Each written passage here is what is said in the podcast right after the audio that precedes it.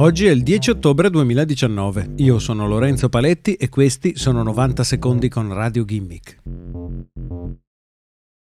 Lo Stato della California ha recentemente firmato un accordo che vieta di distribuire e creare deepfake in tempo di elezioni.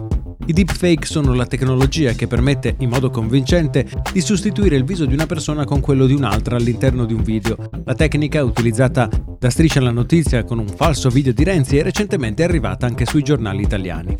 Pochi giorni fa il governatore Gavin Newsom della California ha firmato una legge che non consentirà di distribuire video falsi e che mettono in cattiva luce una persona danneggiando l'immagine di un politico usando false parole e azioni.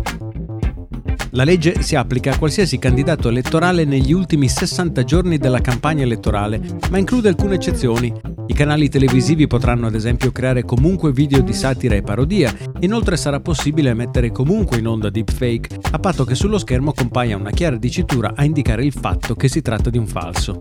I deepfake possono essere utilizzati per fare dire a una persona qualcosa che non ha mai detto, ma sono stati utilizzati anche per imprimere il viso di celebrità sul corpo di pornoattrici all'interno all'interno di video hard. Newson ha quindi firmato in parallelo una legge che vieta la creazione di video pornografici creati con deepfake se tutti i protagonisti non ne hanno dato il consenso.